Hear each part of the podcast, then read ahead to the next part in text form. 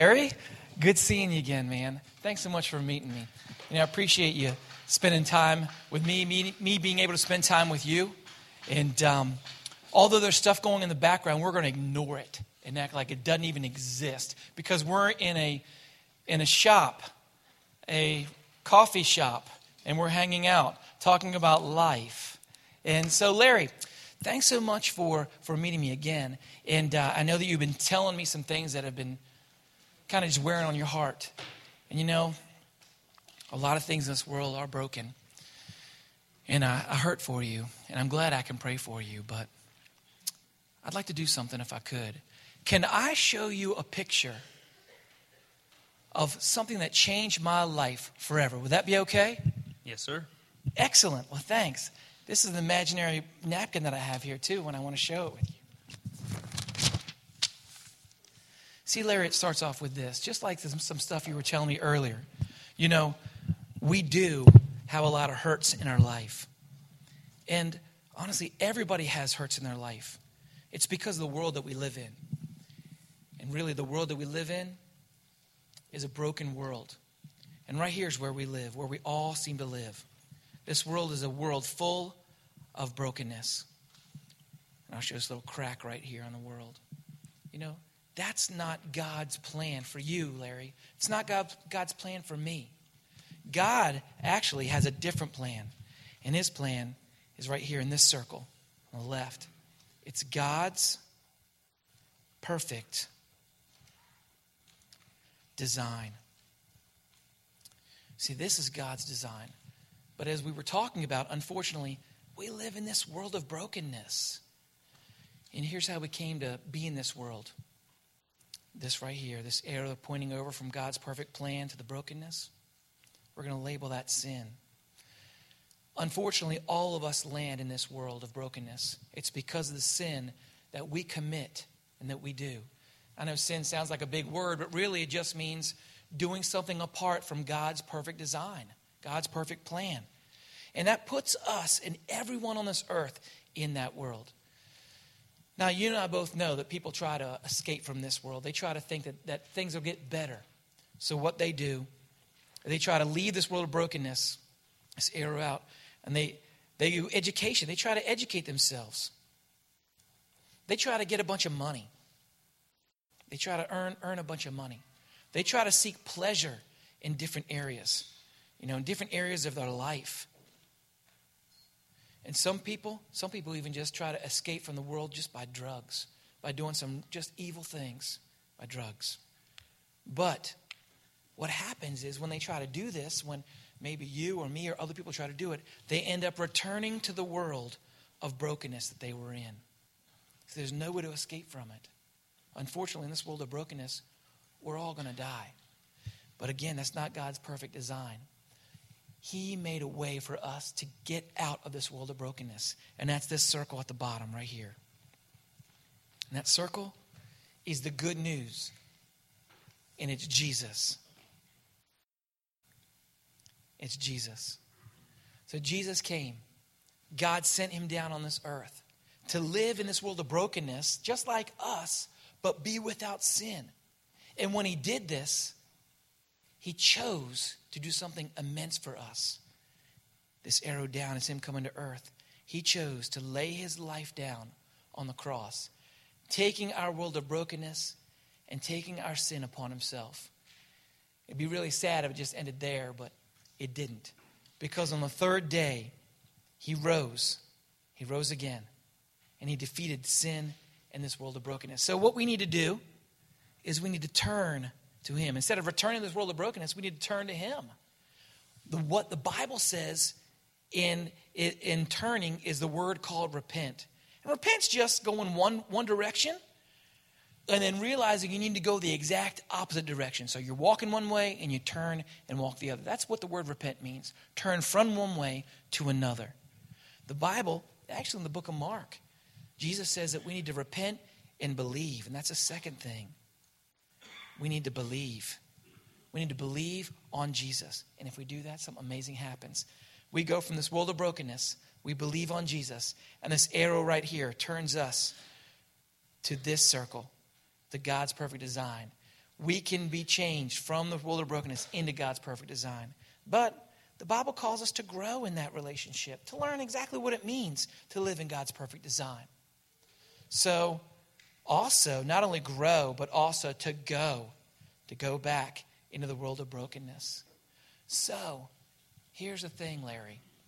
There's two types of people in this world people that live in God's perfect design, and people that live in brokenness. So, Larry, my question is where do you live? Do you live in God's perfect design or do you live in God's brokenness? Maybe you live in God's brokenness? Wouldn't you like to live in God's perfect design? Yes. Can I show you how to do it simply? Yeah. A, B, C. Just admit. Admit that you live in this world of brokenness and you need Jesus. B, believe. Believe on Jesus. Romans 10 says, believe on him and you will be saved. Confess with your mouth and believe in your heart and you'll be saved. And lastly, it says this to call, ABC, call. All you need to do is talk to God. Tell him this thing, these things. And then your relationship with Jesus, with God through Jesus, can grow. Would you like to do that right now? Yes. Let's pray. All right. Thanks, Larry. Appreciate it. What we're trying to do is to help you know how to share Christ. Got it, guys? Okay. How to share Christ in a real way.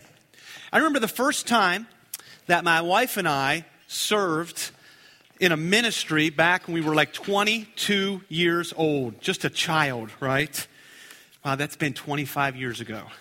Man, some of y'all are getting old. So we were serving in this ministry, and we really didn't have any kind of training, didn't have any preparation. We just were thrown in with this group of kids, and we were to point them to Jesus Christ and His Word. And it quickly became evident that this one little girl was very interested in putting her trust in Jesus. And I remember the two of us just not really sure what to do, how to proceed. And I remember we were there talking to her and we said, So, um, uh, are, you a, are you a Christian? And she said, Yeah. We were like, Oh, okay. And walked away. We, we, didn't know how to respond. We didn't know what to do. What a, what a horrible opening. Are you a Christian? What American's not going to say yes to that question? What does that even mean? So a lot of us we're very limited because we, we recognize that we need to know how to share Christ, but we don't know how to do it. We feel very limited because we don't really have, you know, there are other things we, we know how to talk about, football or, or shopping or, or whatever, but how do I share Christ in a way that makes sense? So if you're wondering, if you're thinking, hey, wait a minute, didn't Billy just do that last week? And now he did it again this week? Yeah, that's on purpose because we want to show you how you can share Christ with somebody sitting at a restaurant, on a napkin, sitting at your house, at the table, on a piece of paper, whatever. You need to know how to share Jesus in a real way. Let's pray. Father in heaven, Lord, thank you for the opportunity to be here. And God, I do pray that you would just speak to us from your word right now as we open it up and see where you trained your followers to be fishers of men. Help us to know what that means and help us respond. We pray it in Jesus' name. Amen. Open up your Bible to the Gospel of Mark. The Gospel of Mark.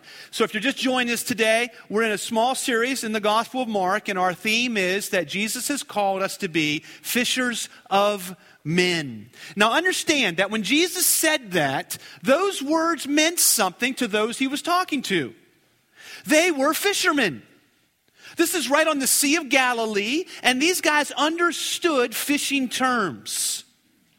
So maybe in our culture, Jesus might have used a different series, different set of words, but for them, he said, we are to be fishers of men. This was Jesus, a real person now, talking to real fishermen. And what we're doing as we're walking through the Gospel of Mark, just the first two chapters, is we're seeing the lessons that he's teaching them, the lessons that he wants them to learn. So let's read together. I'm going to start at verse number 21, and let's just read on through verse number 34. Here's what it says And they went into Capernaum. Immediately on the Sabbath, he entered the synagogue and was teaching. And they were astonished at his teaching, for he taught them as one who had authority, not as the scribes. And immediately there was in their synagogue a man with an unclean spirit. And he cried out, What have you to do with us, Jesus of Nazareth? Have you come to destroy us? I know who you are, the Holy One of God. But Jesus rebuked him, saying, Be silent and come out of him. And the unclean spirit, convulsing him and crying out with a loud voice, came out of him. And they were all amazed. So they questioned among themselves and said, What is this? A new teaching with authority? He commands even the unclean spirits, and they obey him? And at once his fame spread everywhere throughout all the surrounding region of Galilee. And immediately he left the synagogue and entered the house of Simon and Andrew with James and John. Now, Simon's mother in law lay ill with a fever, and immediately they told him about her.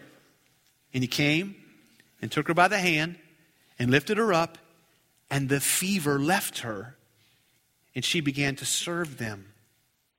That evening at sundown, they brought to him all who were sick or oppressed by demons. And the whole city was gathered together at the door. And he healed many who were sick with various diseases and cast out many demons. And he would not permit the demons to speak because they knew him.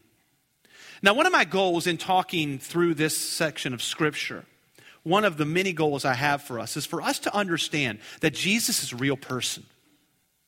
He's a real person. This is not the figment of our imagination. It's not a, it's not a fairy tale.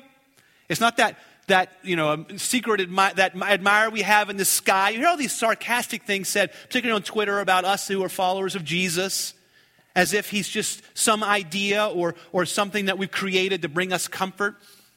Listen, Jesus really lived. He really died. He really rose again. If you question that today, I urge you to research it. Not just the Gospels, although go there, but spend some time, as many other people have done, and look into the humanity and the deity of Jesus Christ. Jesus is a real man who really lived. And he called to him followers. And he is now, where we're at in this passage, he is now teaching them to be fishers of men. Last week we saw his first lesson. Today we're going to go to the second one. One that we have to realize about this passage of Scripture, I know it's only the second page of the Gospel of Mark, okay? We're 14 verses in to Mark in Mark 1.14. So it might seem like we're at the very beginning, but we aren't. We are not. Different men wrote Matthew, Mark, Luke, and John the way that the Spirit of God moved Mark to write, he spent the first 13 verses on a year and a half of Jesus' time on earth. That is his ministry, I mean to say.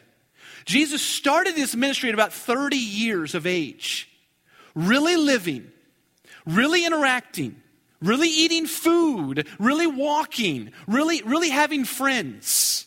For about a year and a half, he spent that time. Mark picks up in verse number 14 after that year and a half of time has gone by. So this is a real place. I've got a map here for you that, that just help you understand that it's real. It's real. Jesus was down in Jerusalem, down in the south, but is rejected there. So then he moved north. He went to Nazareth. That's where he grew up. Was rejected there. So then he moved to Capernaum. Now, one thing you need to know about Capernaum is it is probably the main city of the whole Galilee region. It was, it was a, a major thoroughfare for, for several different industries of that day. The fishing industry, the, there were roads that went right through the city of Capernaum, so it brought people to that region. There was a, there was a military facility there. There was a tax collecting office there in Capernaum. This is a real major city of Galilee. And Jesus moved to Capernaum. As a matter of fact, look at Mark chapter 2. Just leaving the map there. Look at Mark chapter 2, okay? Verse number 1. Look what it says here. And when he, being Jesus, returned to Capernaum after some days, so he'd been away, it was reported that he was, what to say there? At home. Jesus had a home. He's a real person, you guys. I think we get this idea that Jesus and the disciples were like these, you know, ghosts, almost like just floating around a couple of feet off the, off the ground, you know, like, like these eerie little monsters, you know, that, that are just floating around doing all these magical acts. Listen, Jesus is a real person who lived a real life. Hebrews 2 said that he was made just like us, just like the children of Abraham. He had to be made like us so that he can understand what it means to be tempted. He can understand what it means to be tired, what it means to be heartbroken, what it means to grieve, what it means to laugh, what it means to have friends, what it means to have friends and relations and acquaintances who have rejected him. And that's our lesson for today. That's our lesson for today. Got a quote here for you from Charles Spurgeon, a, a pastor in England in the early, in the mid 1800s. I need it on the screen because I don't have it memorized. Um, here's what it says. There you go. When you go through a trial, Spurgeon says, the sovereignty of God is the pillow upon which you lay your head. Now, Jesus is calling us to be fishers of men. That means he's calling us and equipping us and enabling us to share the gospel in a real way so that people respond and are saved. Now, some of us have been walking with Christ for a long time, and I know what happens because I fight against this myself. I know what some of you feel. Some of you feel like, Lo, you don't know the people I interact with. You don't know the friends I have at work. You don't know my family. You don't know how these people are that I'm with. And some people think there's no way that so and so would ever respond to the gospel. And so we give up hope. We give up hope. This person is unreachable. They'll never respond to the gospel. And then in our cynicism, in our lack of faith, we start believing that no one will respond to the gospel. And so we aren't a fisher of men at that point.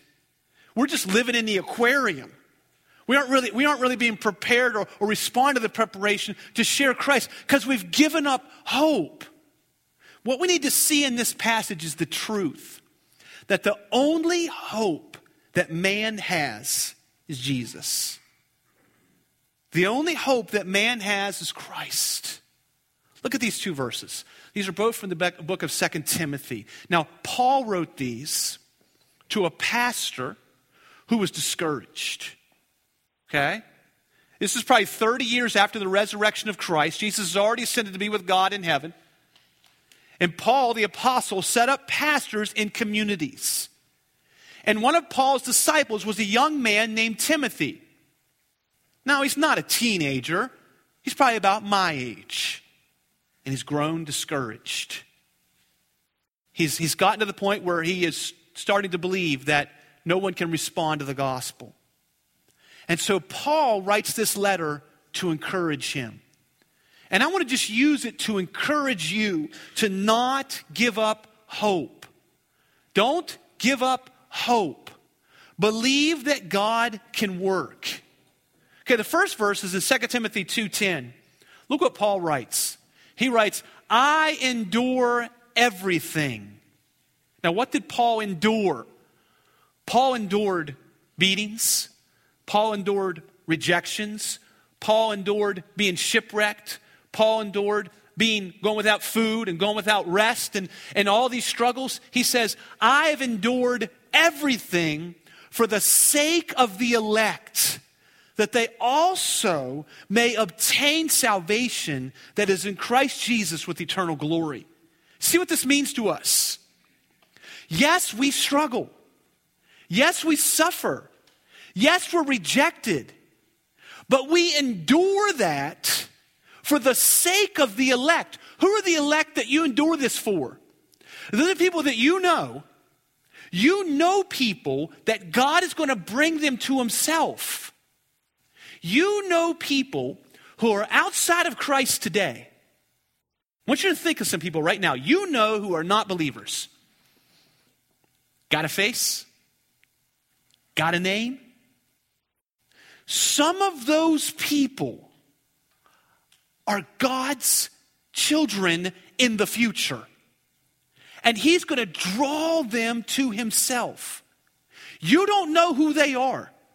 They don't have a special mark on their forehead or, or anything like that. You don't know who they are. But you and I share the gospel for the sake of those who will respond. And then Paul says, just a few verses later, in that same chapter, he prays that God may perhaps grant them repentance, leading to a knowledge of the truth. Somebody said this. Somebody said that it takes the average person, now follow along with me, okay? Here comes some math, okay? You ready? It takes the average person, ready? 6.58 times that they hear the gospel before they respond.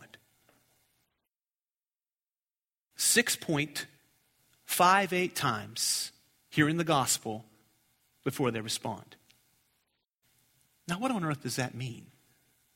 Well, that means this they hear it once and they say, no. They hear it again and they say, no. Again, no. Again, no. Again, no. Again, no. Six times. But then, somebody stumbles along their path and starts to share the gospel, and they get through 0.58 times.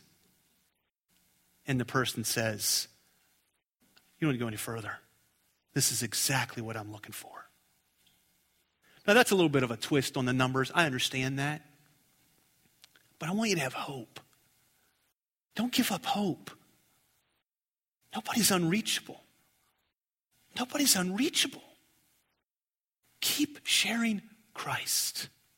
Let's see the lesson that Jesus had back in the Gospel of Mark, okay? So the main point for today is Jesus is the only hope. That's our main point today. The power of the gospel is in the authority of Jesus. That's where the power of the gospel rests, in the authority of Jesus. And so we see that here in verses 21 and 22. Let me read it again. It says, They went into Capernaum, and immediately on the Sabbath, he entered the synagogue and was teaching.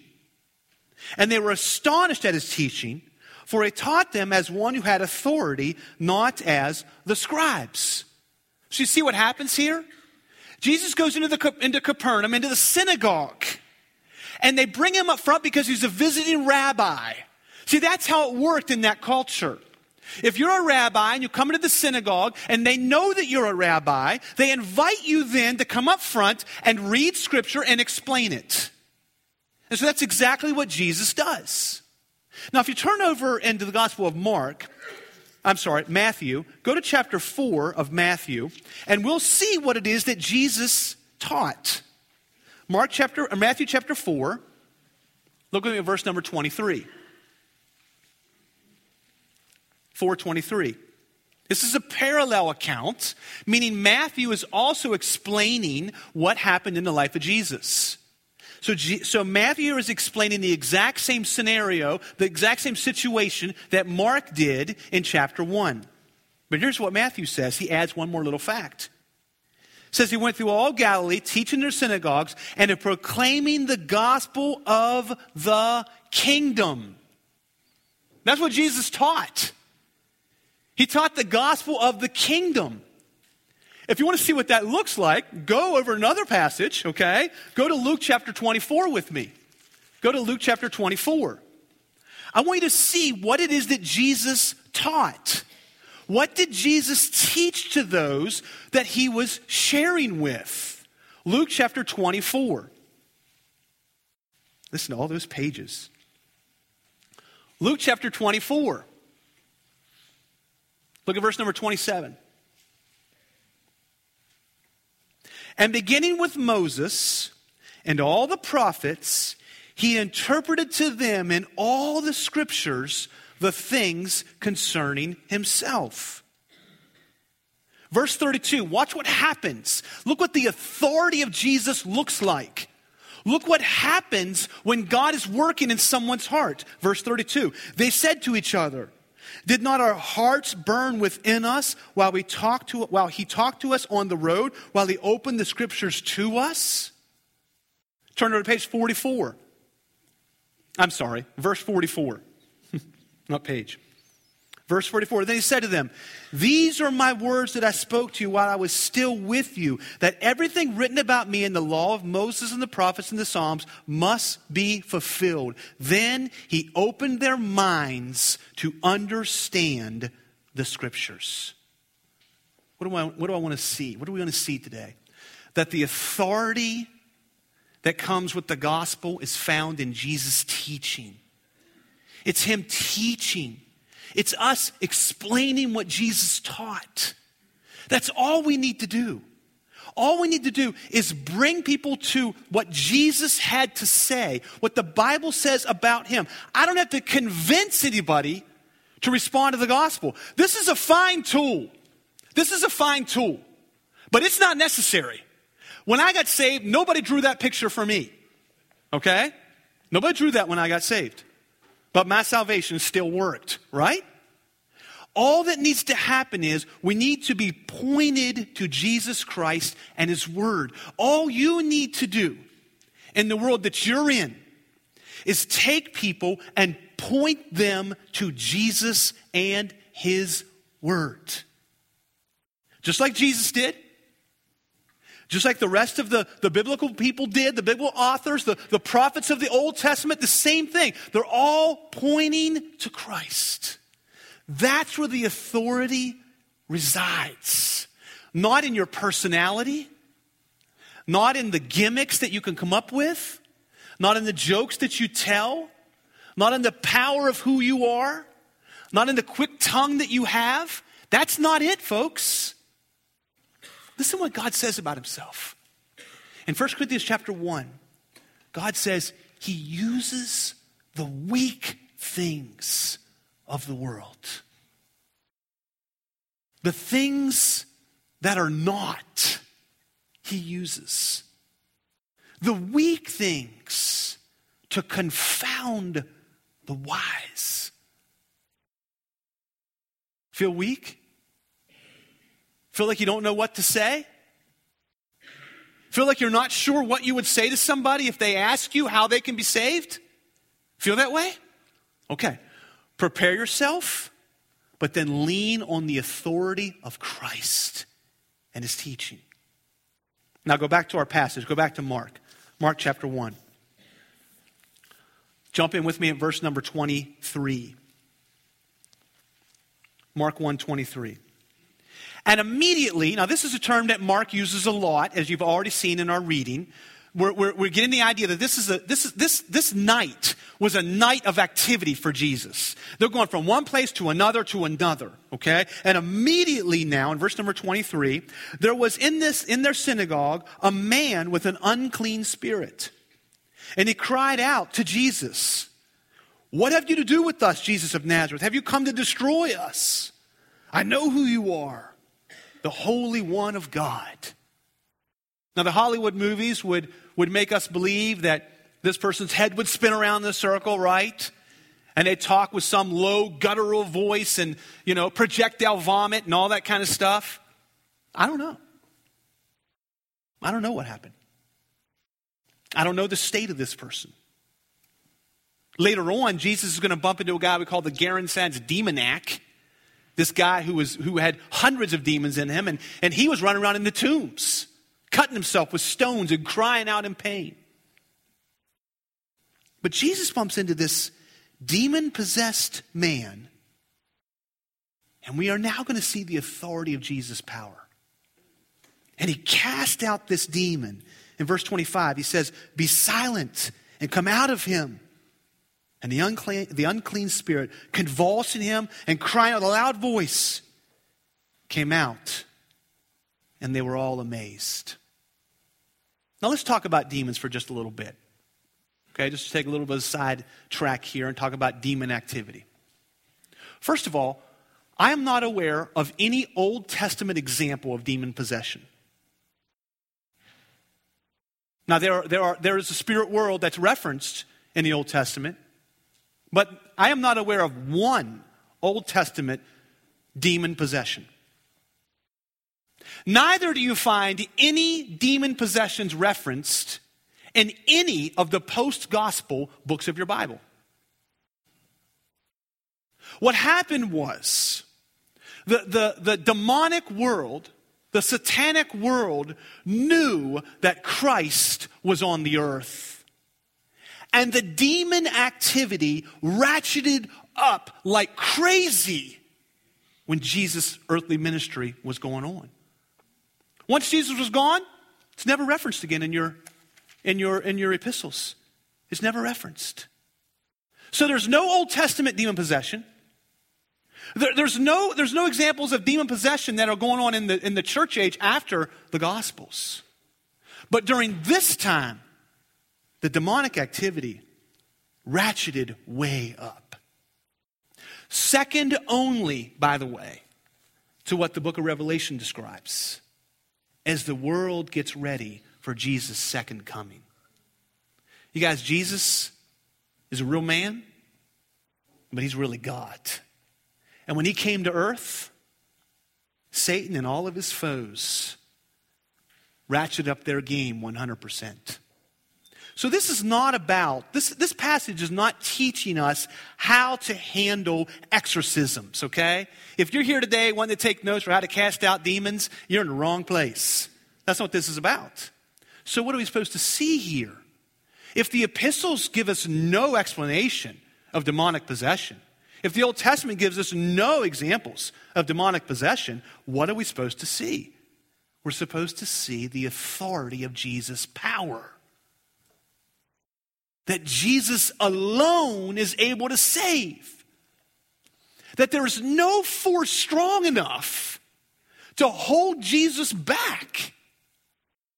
He conquered sin, he conquered Satan, he conquered death. The authority of Jesus' power is Him. And when we share Christ, when we walk through this picture on a napkin, you need to know the only authority is as you point to Christ and He works. You don't save anybody. You don't convince anybody. If you convince someone to get saved, quite honestly, they're probably not even saved. You realize that, right? This is a supernatural act that happens in a person's heart. All we do is point him to Jesus in his word and allow his power to do his work. So, what's the power for us today? Let me give you two references. I think these are on your worship notes. Matthew 5 16. Hear it. And this is Jesus talking. He says, In the same way, Matthew chapter 5, verse number 16. In the same way, let your light shine before others, so that they may see your good works and give glory to your Father who is in heaven. Now, Jesus is the power behind the gospel. As we point to him and his words, his power will be displayed. But what we see here and at several places in Scripture is this truth that our lives submitted to Christ bring a willingness to respond to the gospel. Hear how Peter says it. 1 Peter 2 11 and 12. Peter writes, Beloved, I urge you as aliens and strangers to abstain from the passions of the flesh which wage war against your soul. Now, hear this.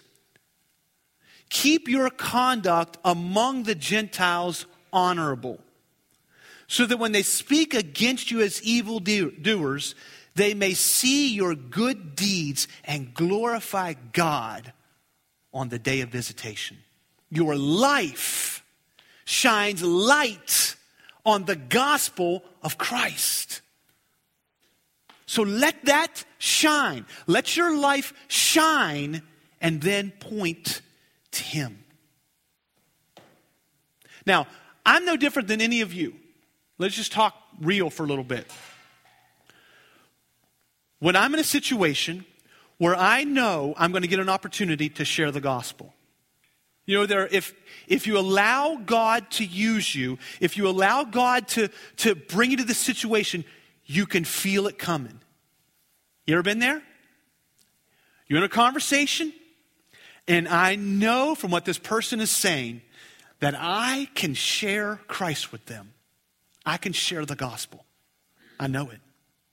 And I start listening. I mean, my antenna go up, and I'm looking for a place to, to, to jump in to share him.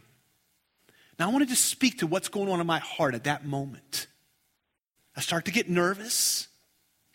I start to get butterflies, okay? I start to perspire. I can feel myself getting hot. I, am just like, oh, I'm nervous. I, I, do not think that this is the work of professionals. Do not think that this is, this is the work of, of some you know, holy priest that does this. The plan of God, the plan of Jesus, was to take ordinary fishermen. These are guys working on a boat. These are dock workers. They throw a net and pull it in for a living now. That's what they do. They gut fish for a living. That's who they are. And Jesus uses them to spread the gospel literally around the world. Yeah, I get nervous. Yes, I do every every single time. Every single time I look in my flesh, I look for a way to get out. I do. I find myself thinking, I don't want to do this right now. I don't want to do this.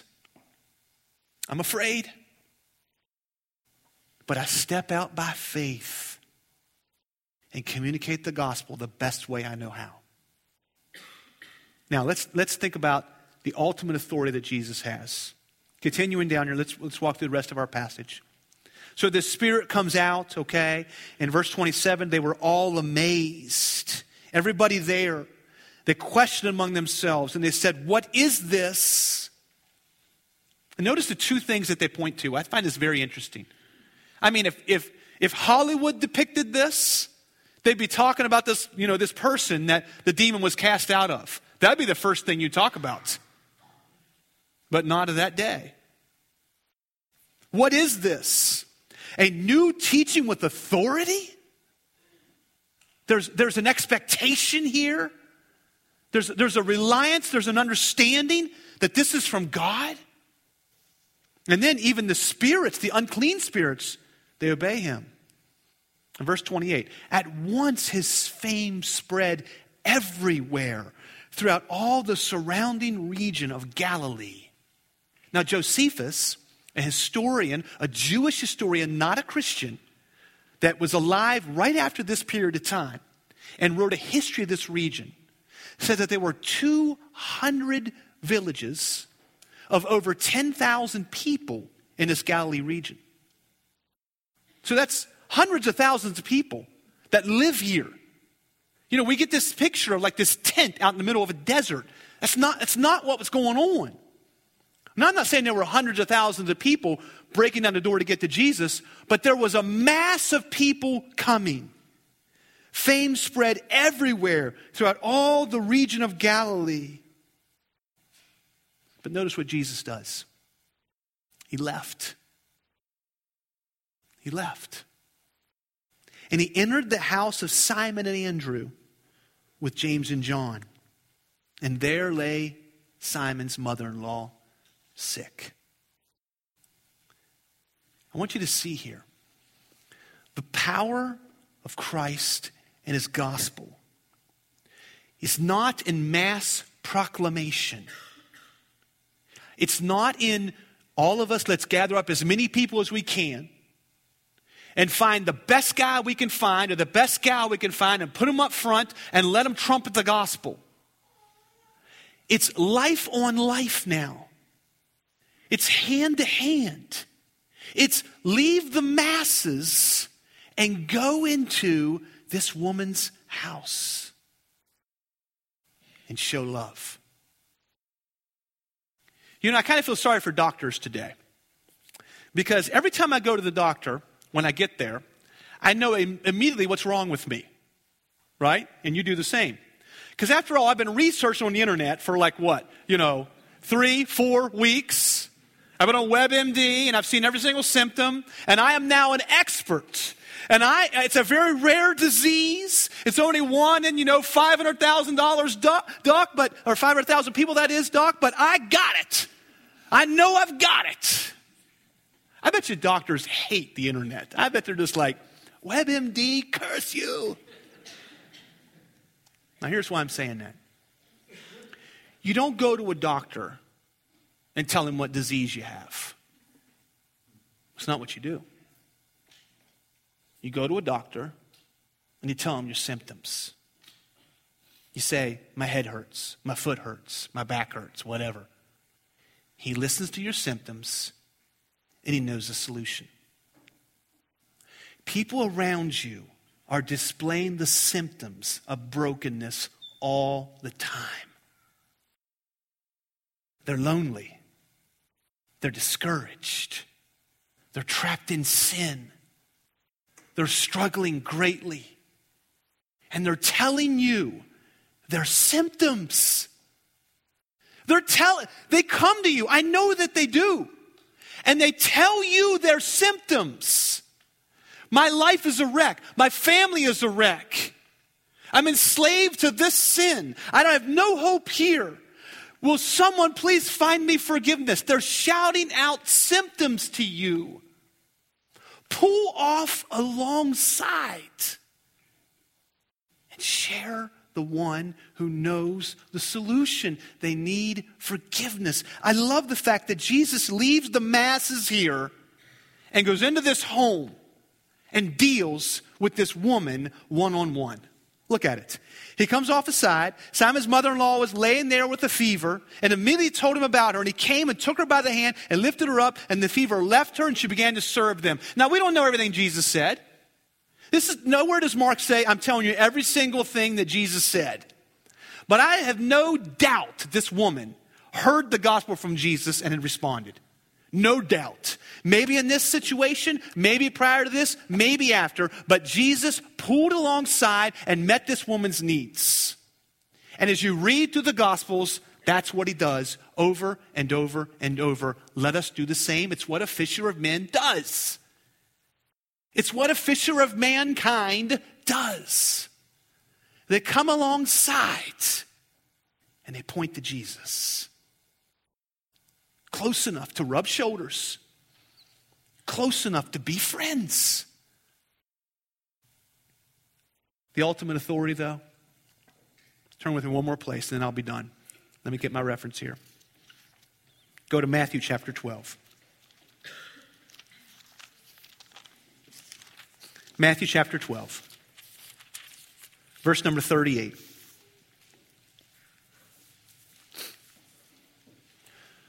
This is the ultimate authority of Jesus' message.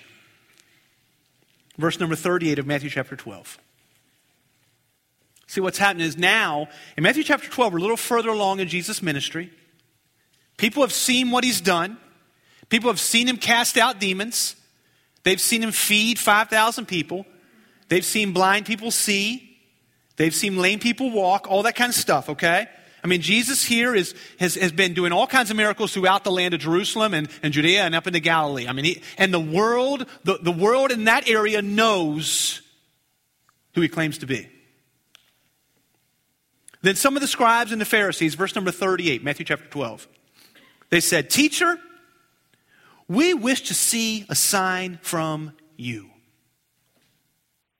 Now, they've been seeing signs literally for two years at this point. But they say, Show us another sign. Show us another sign. And Jesus said to them, Now notice what, what he says here reveals their heart. He says, An evil and adulterous generation seeks for a sign. But no sign will be given it, given to it, except the sign of the prophet Jonah.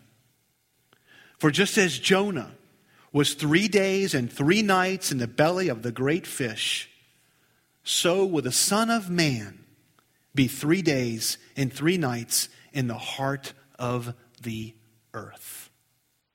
What's Jesus saying? What's he saying? If you want to know whether Jesus has the authority to forgive sin, if you want to know if God's word is powerful enough, if pointing to Jesus is enough, if you want to know, does he have the power to save? Jesus says, I'll give you one sign. I'll choose one sign. It's not a demon. It's not a blind dude. It's not a lame man. It's Jesus dead in the grave for three days, who then gets up and walks out, demonstrating his power over death, demonstrating his power over sin, demonstrating his power over Satan, demonstrating his power enough to save you, me, and the people that we know. That's the message we must share. Now, who is it you will share it with? Is there somebody on your mind? Are you willing today, in just a moment, when I pray, are you willing to pray with me in just a moment that God would give you an actual opportunity to share the gospel that way or another, to share the gospel with somebody if he'll open up the door? I told you just two weeks ago, three weeks ago maybe, on a Monday morning, I prayed that God, give me an opportunity. And what do you know? Brock and I walk out of McDonald's, and there's the guy saying, Please tell us the gospel, basically. I didn't look for it, God brought it. Let's pray together. Father, we thank you, Lord, for Jesus, the authority of your message confirmed in a resurrection, Lord. And Lord, those of us that are in you know the truth of the power of Jesus to forgive and to release from the bondage of sin.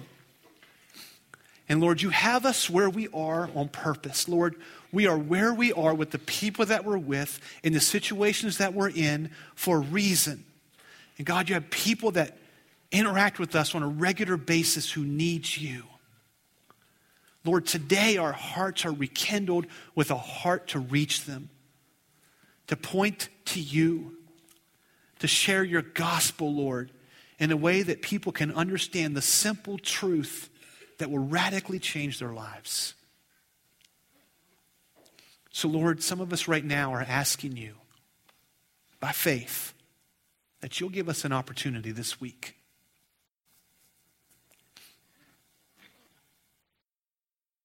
Give us eyes to see it. And then, Lord, when it's approaching, I pray we'd have the courage to follow through, the wisdom to know what to say and how to say it. And then, Lord, the love, the love of Christ that motivates us to share your gospel. So, Father, give us an opportunity. Lord, those that are praying this request from a true heart of faith, Give us the joy of seeing your answer. We pray it in Jesus' name. Amen.